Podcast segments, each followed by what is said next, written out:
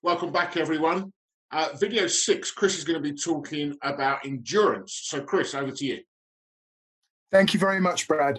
Now, when we're thinking about endurance, we're thinking about it in the context of performance in the face of adversity. Now, high stress environments do have a negative effect on resilience. So, this is all about bending, but not breaking. All right. So, when we're thinking about endurance, we want to begin to build and maintain long term and short term strategies that enhance our well being. So, let's talk about the three different principles I've got for you under the banner of endurance strategy, structure, and support. All right. So let's come back to the strategy one. Now, the best way to enhance resilience is to have long term strategies.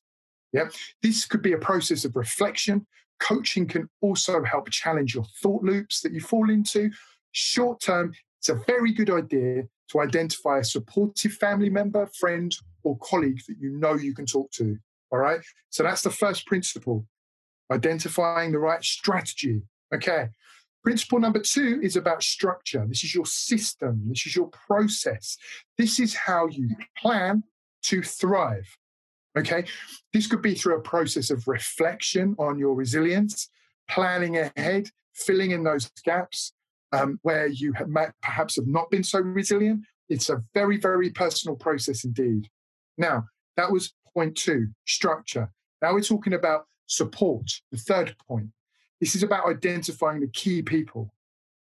The way that you might look at this with support from other people, again, this is very, very um, personal and there's ways to finding the right recipe of support for each person, no matter what your characteristics are.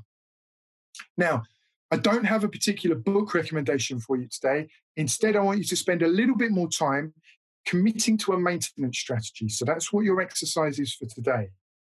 You will have heard of innumerable ways of maintaining your well being. Exercise is one of them. Another one is mindfulness. And you will have heard of a great many number of apps out there, articles, and YouTube videos that cover mindfulness. All right. But one of the other ways that I want to talk to you about is journaling. Journaling is a very well used tool by a great many number of successful entrepreneurs, business leaders. And that's it for today. Thank you very much.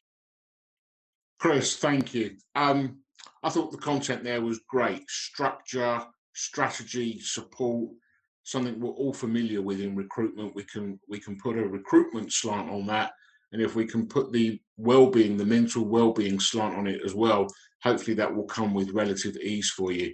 Um, Chris mentioned journaling at the end there. It's something that I've been doing now for a number of years. Um, I try to do it most mornings. It gives me a chance to reflect on the previous day, write down what I want to be able to achieve in the coming day.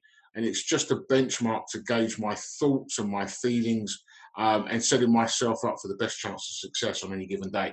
So I highly recommend it. Well worth giving that a go. Um, we're going to be back soon with our final video, and thanks for uh, thanks for, for tuning in.